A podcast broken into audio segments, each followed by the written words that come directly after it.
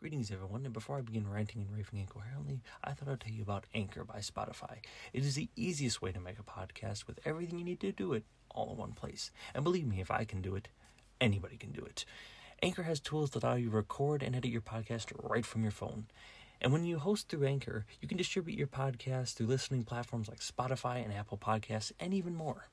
It has everything you need to make a podcast all in one place. And best of all, it's free.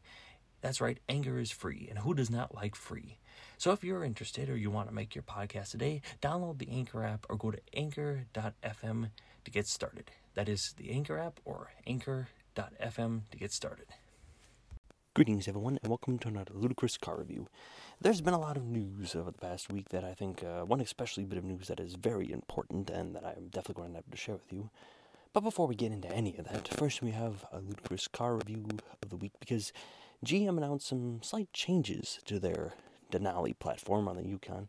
Now, I've always had a soft spot for the Yukon. My parents owned one for, oh my god, I can't remember how many years now that I think about it. The fact is, is that I think it was 10, 15, 20 years almost. Practically my whole childhood we grew up in a GMC Yukon that we owned for, like I said, quite a few years. And that thing was all the way up to 300,000 miles. And to be honest, it is still the car I just genuinely fell in love with even as a kid.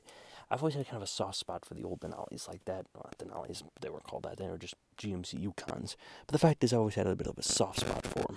So I was kind of, despite my unfortunate disdain for some of GM's advancements, you might say, the fact is I always kept up with GMC because, well, like I said, I like Yukons. So, they have uh, released a newer version of the 2023 GMC Yukon Denali Ultimate. First look, I'm taking this from the Motor Trend article that I saw. Um, the Yukon Denali was, um, like I said, it's always one of my favorite cars. The Denali is it's changed over the years. I'm not a huge fan of the way it's kind of metamorphosized into, kind of just the general body style that GMC took later on, and well, even Chev- the Chevy Suburbans took. It kind of reminded me a bit of a well, the, my family's called it a bit of a hearse, and honestly, I cannot deny that fact that from the side profile, it does look a bit government vehicle-ish hearse vehicle. I'm not sure how to describe it. It just it just doesn't look too appealing. There's something really that stands out. The front grill is also kind of the same. Um, I don't hate the grill. It's just more a matter of I just I'm just not a large fan of the big fat grills. Just the whole front end just being a grill just seems gaudy to me. I guess it's maybe because I'm more of a subdued individual, but I guess if you're into that kind of thing, and I guess it doesn't look bad. Overall, looks of the vehicle haven't really changed that much from the old Denali, to be honest. 2023 is getting some minor visual updates. The grill's kind of looking a little bit more fancier. It's got a little bit more of a pattern to it. Still got that same backwards C-shaped headlights. I don't mind. I don't think they're terrible. I've seen a hell of a lot worse on cars. And just the kind of the general same kind of flattish profile most of these larger SUVs have. The bigger changes came in the interior, where they went a little overboard, in some opinions, in leather. Now, I'm always a big fan of brown leather in a car, but like I said, we'll get all of that in a second. So, overall, exterior wise, the vehicle doesn't look too bad, to be honest. It just, um, it's not really suits my fancy, let's just say. Overall, though, it doesn't look bad. Just kind of monotone, large grille SUV from there. The rims, I do I question the rim choices on a lot of these Yukons that they're making now. I guess you can select your own rims. But the ones they use, at least in the picture, are uh, they're getting a little gaudy in my opinion. I mean, honestly, you're driving in an SUV. I don't need 22 inch rims that looks like it's got more spokes than a wagon wheel on a freaking truck wagon out west. The fact is that it just it just looks a little meh to my opinion. Overall, let's get into the uh, powertrain shall we? So, powertrain wise, it's offering you the standard issue 6.2 liter V8. That puts it out a pretty good amount of power. Around the mm, little higher numbers, I think it is, or a little bit around the same of the uh, Ford EcoBoost engines and that. But you also can option in a 3.0 liter Duramax diesel power plant. And uh, they do offer a lot of off road, like the uh, magnetic ride control and the air ride adaptive suspension, responsive four wheel drive, all the good uh, blingy stuff that Denali tends to toss into along with Yukon stuff. Um, there's no official price yet. This thing's pricing they said around eighty thousand, which I guess it's a luxury SUV. Now these, as I'm going to get into later in news, haven't been trending too hot, but that aside, overall, the exterior of the car ain't bad. Does provide some good powertrain options, but the interior, it has some good things and it has some bad things. So first, let's get into some of the good things. Overall, though, I'm always a big fan of leather interiors. Especially when they're brown leather. I can I have a sort of soft spot for the old brown style interiors, especially in SUVs and that. Now cars are kind of yeah, but if you're going off roading, that just kind of like a, a brown interior just makes it look more rugged and more durable. And the leather inside of there actually looks like it's pretty neat stuff. I'm not a big fan of the stitching option they did. I'm not sure who they used, but they're a little overboard with the stitching choices. But does look a little bit more like uh, a suppler, a little bit more firmer leather than the crap normally GM uses. Now the front on the dashboard does look a little odd to me. It's kind of got this almost like dashboard off to the right by the passenger, the glove box area, kind of just morphs into the uh, screen area and then just kind of down. But honestly, I can't complain too much because at least the screen is glued to the front of the freaking dashboard. It's built into it. Overall, though, the interior don't look bad. It's got the similar uh, knobbly bits that the old one used to have on the bottom section of the screen towards the top. Um, there are some buttons off to the side of this touchscreen. I'm not sure what those are, but have too many pictures of it yet. The fact is, is that um, overall, I don't think it looks too bad in the interior. I do like the cubby slots in the side. I do like the fact the speakers kind of form into the door, which honestly I do think looks pretty damn cool. But one thing I despise, I can't question why in hell's name they did this, because there's a reason it died off. Well, frickin' into the 90s. Why in shit's name do you put exposed speakers on the frickin' headrest? Are you freaking nuts. I mean, good God, you idiots. It just not only looks like freaking Mickey Mouse ears kicking out your goddamn head like elephant ears, it just looks like shit. And if you hit your head on them things, it always feels like crap getting in. I'm not sure what designer decided that we're too freaking lazy to perforate some leather and cover the damn thing, but the fact is, is I think it's the most asinine choice ever. I get the head speakers are a little bit challenging, to get the right sound out of it, but whatever dipshit decided that was a good idea should be fired on sight. I think it is completely moronic. I just I hate that shit. It just, why expose it just is beyond me. It's it's one of the worst features of this vehicle, and honestly, I would option the thing. I don't care if I drop down the lowest package. I'd option the shit out. Trust me, my dad had built-in speakers in his Fiero that were supposed to be built-in speakers, but ended up being more exposed by the end. And the fact is that every time I got into the freaking car, I smacked my head on them things, and pissed me off every time. And I can picture the same shit happening here. And I get it's probably a little bit more my own clumsiness that just makes it more of a problem. But it just it takes up headrest room, and it just it's silly in my opinion. So if you're an automaker, just perforate your freaking leather and cover the speakers. It just looks weird. Ah, anyways, like I said, my tirade for the day is done. Anyways, so back to the dashboard and that. Um, overall, I think the wood grain they use for it's pretty fancy. The um, floorboards are another interesting choice. I mean, I'm always a fan of using I don't know how you describe it, ergonomic material. But the choice for carpeting on the uh, extra carpeting part, I can't. It just looks cheap as shit, to be honest. It looks like something you'd pick up on a downtown apartment for the 99 cent store carpeting. I'm not sure, again, what idiot decided this was a good design choice. I'm not sure if it's supposed to look luxurious, but it just looks like crap, in my opinion. But, anyways, overall, the exterior of the car doesn't look bad. The interior, while has some really cool points, there are some points that piss me off, but obviously, I'm not spending $80,000 for this thing. Personally, if I was going to get one, I'd get a Lincoln or a Cadillac. But that aside, it ain't a bad vehicle, especially if you're looking to do a little bit more off roady like we used to do. So, honestly, if you're looking at Denali, I can't say I hate it. It's just some features you may want to option out of, at least if you were my opinion. Just don't get headrests in your freaking speakers in your headrest. Just don't do it. It pisses me off even when I look at people driving around like that. Anyways, on to the news, shall we? Because I'm sure you don't want to sit here listening to me rant and rave about speaker headrests. So, I got a few big news stories for you today, two especially important ones. Now, first we'll get some of the easier stuff out of the way. Let's get some of the marketing news out of the way. This comes from Black Book and YAA. Personally, like I've said before, if you're looking to check out a good automotive site, YAA is a good place to look at, especially looking at buying a car. I'm not endorsed by them. I just enjoy talking about them a lot because they provide me with a lot of information as well. Just looking at their videos. Anyways, so We've looked at market data, and over the past few weeks, it has been dropping for some of the SUV categories in that. At least they were.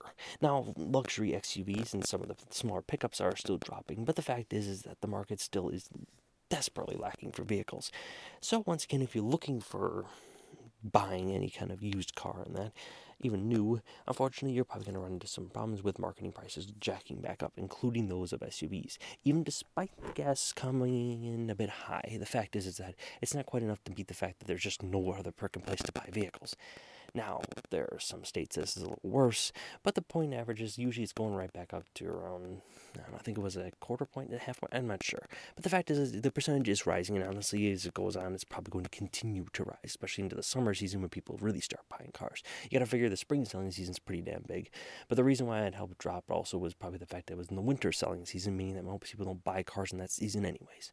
So, the fact is, is that if you're looking to buy a car, well, I still strongly urge you to wait if you can. If you have to, I'd advise you check out YA's books or some of my own videos about how to buy a car. I think I got some earlier ones on from my own videos, and some of those rules still apply. But check out some of YA's videos as well. They got some good resources that might be able to help you out. But to be honest, if you can avoid it, please to God do, because you will be taken to the cleaners no matter how hard you try, just because, well, let's face it, just getting cars at the price, the MSRP price is freaking impossible nowadays. Anyways, on to other news of uh, more importance. We have uh, news coming out of Chicago, and this is not car news per se.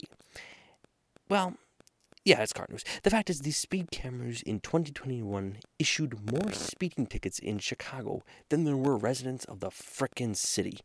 I mean, my shit, that is ridiculous to me. I don't give a crap who you are. The fact is that I'm always a fan of well, I'm a bit of more of a libertarian in my opinion. And in my opinion, government, unless you catch them doing some shit, you probably shouldn't be doing this. And I get traffic fatalities and that, but to be honest, the traffic fatalities actually were not even cut by that much. Honestly, I don't think they were cut at all. In fact, I think they were actually on the rise due to COVID being let out. But the fact is that they weren't even dropping that much. It didn't do anything other than just build the city up a boatload of extra cash because they could jack up the rates on people.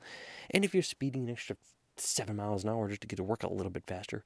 I mean, come on, really? And this isn't like some cop pulls up, oh, yeah, I was on a rush to work, or oh, I was taking my grandpa to the hospital or something like that. They don't give a shit. They just issue the citation. It's not like a cop can look at you and go, well, I'll let you off with a warning. Nope, just, just here's your crap in the mail. Here's your $200 fine. It's ridiculous. They issued 2.81 million citations in 2020. That is freaking ridiculous. And I can only imagine that as they've expanded this chappy ass, crippy ass program, the fact is I can think they've probably got a hell of a lot more. Just from the things alone, that amounts to over two thirds or two five point eight millions just came from thirty five dollar tickets. That is freaking ridiculous in my opinion. Honestly, I'm not a big fan. For going, uh, for example, for going six to ten miles over the limit above that, speed cameras fines are hundred dollars. That is just freaking ridiculous. I get it. You need to slow some people down if you have to. But these things are not ticketing the ridiculous people going 10 over the limit all the time. They're ticketing the, like they're 6 over the limit. Are you kidding me? Most traffic goes 6 seven miles per hour over the limit. I think it's asinine stupid and some of the dumbest shit Chicago has ever done, among many, many other things. But that's just my personal opinion on speed traps because, well, I think they're asinine.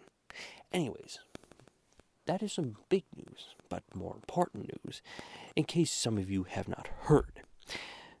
Corvette has got some news coming out, and not just any news, the news that some liked and others feared. Corvette is going electric.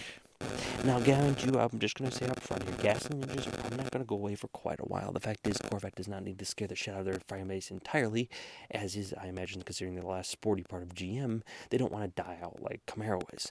But the fact is, is that they are switching over to an electric system. Now, how this is going to work is still baffling to me, as I'll get to in a minute. But the fact is, they're switching over next year to a hybrid gasoline engine option, basically electric hybrid. Um, like I said, it's an option. You still have your gasoline engines, which I think would be stupid if they got rid of, because that flat crank V8 is pretty damn good sounding. But the fact is, is that the hybrid system is probably going to add a bit more power to it and gas savings and that. And then the year after that, they plan on releasing an electric vehicle. Now, I had mentioned that I don't know how it's going to work because the big thing that Corvette had going for it was its 40-60 weight distribution, which allowed more weight to be put onto the rear wheels, allowing for better traction. Now, the problem is, is that a battery doesn't put all that weight to the back. A battery puts all that weight to everywhere around the whole freaking car. And as is, these cars are designed to be lightweight and nimble. I think that honestly, I don't think it's going to work for shit. Either that or the gas mileage or range of the vehicle, in this opinion, is going to be so freaking low that honestly you aren't going to be able to speed anywhere with it. The fact is, the moment you start speeding up in these cars, you start draining your battery faster than a I don't know how to describe it. I have plenty of monikers for gasoline, but not for electric. I need to come up with some of those. Anyways, but the fact is that do I think it's a smart choice? What GM, I guess, is planning to do overall, I guess it ain't horrible, but I have many other opinions about GM's whole electric future thing. A lot of people claim that the Corvette was never going to go electric. That's impossible. It's never going to happen. But to be honest, it's not surprising that it, well, everybody knew it was inevitable. Deep down, people knew, even if they weren't trying. So, in the article I'm reading here, uh, first to arrive likely in 2023, the Corvette Hybrid will follow the fully electric Corvette, which will be in going to develop. It. A short uh, teaser video, which I watched for a bit, shows the Hybrid will have something no other production Corvette has ever had all wheel drive. This is another thing that I think deep down pisses me off. You see, I get it, Corvettes kind of. They needed to change a little bit. But the fact is, I think Corvette's deeply losing the essence of what they were. I get that, yes, you need to advance, and yes, there are some limitations to your platform. But let's face it, you're not buying a freaking McLaren S1. F1, whatever I don't know. The fact is, is that you're not buying a McLaren here. You're buying a Corvette, and deep down, these are American buyers. They're not looking for an all-wheel drive hybrid sports car when they're buying a freaking Corvette. And odds are, these cars are not going to be freaking cheap. They're going to probably cost a freaking arm and a leg because let's face it, batteries especially, You need jack up the rates in these cars. Now, Corvettes are always supposed to be every man's sports car, not that they are anymore. Um, but the fact is, is that the Corvettes are already in the cheaper side at eighty thousand dollars. That's a freaking family hauler you could buy for that price. And that's in the cheaper side. I imagine once you get the electric hybrid in there, and especially the battery thing, you're probably to push close to one hundred twenty-five, one hundred fifty thousand dollars for some of these cars. And honestly, that's probably before you start optioning some shit. The fact is, is that I'm not a big fan, especially the all-wheel drive system. The fact is, is that while I don't hate all-wheel drive in some cars, I just think it loses some of its ability. I mean, it's just I don't think it's a smart decision by GM. I understand that they have to go electric. I'm not entirely sure why the hell they're pushing it on Corvette yet. To be honest, they haven't seen much success in many other platforms, especially with their Ultium yet. And to be honest, unless the Silverado suddenly shows a massive spike in that, there's a difference between somebody buying a worker hauler gas saving hybrid and somebody buying an electric Corvette, especially all wheel drive. Now, the uh, recent also video, there rumor that uh, see, blah, blah, blah, blah, recent more fuel when the president was coming out openly discussed the 200 mile per hour electric Corvette. GM officials had told him about. So, according to this article, they claim this thing's probably going to go about 200 miles an hour, which I guess is impressive. But the fact is, the Corvette can already go 200 miles per hour. I'm not sure why that's a, a big deal. The uh, current Chevy car, it's the up and coming uh, 2023 Corvette Z06 offers a balance of performance and price unmatched. Let's see, uh, this power and handling private sports cars. So the price tag on these uh, Corvette Stingrays are sixty thousand dollars. So with an electric powertrain, usually jacking up the price in these things quite a bit, especially when I looked at the prices of their Chevy Silverados. I think that this, after the electric platform goes into it, you're probably going to look at a good over a hundred thousand dollar vehicle. I don't think too many people are buying those unless you're freaking rich. And honestly, if you have a choice between a Corvette Z06 and an electric Corvette all-wheel drive, which the freaking hell do you think they're to pick, GM? I'm not sure what they're thinking. I think it's a bit silly, but honestly, hell, what do I know? Clearly, they think they know more than what they're doing, even though they've argued that they're selling more than Toyota, which honestly is a load of hogwash. But, anyways, in uh, my final bit of news, Ford had uh, recently taken their operations of their electric vehicles to their own separate division. Now, why did they do this? They did this because it allowed them to sell their cars online. There are special dealership principles that I've discussed previously that restrict the ability to sell just any car to anybody online. In fact, the only reason that they can do this is if the car is strictly electric in some a lot of areas, actually. But uh, Stellantis had recently announced a lot of their electric vehicles, electric Jeeps. I think they got their Air Chrysler Airflow coming. I'm still waiting to see how that goes. Honestly, I don't have too high hopes. I don't think the car looks bad. It's just Chrysler doesn't have a good reputation.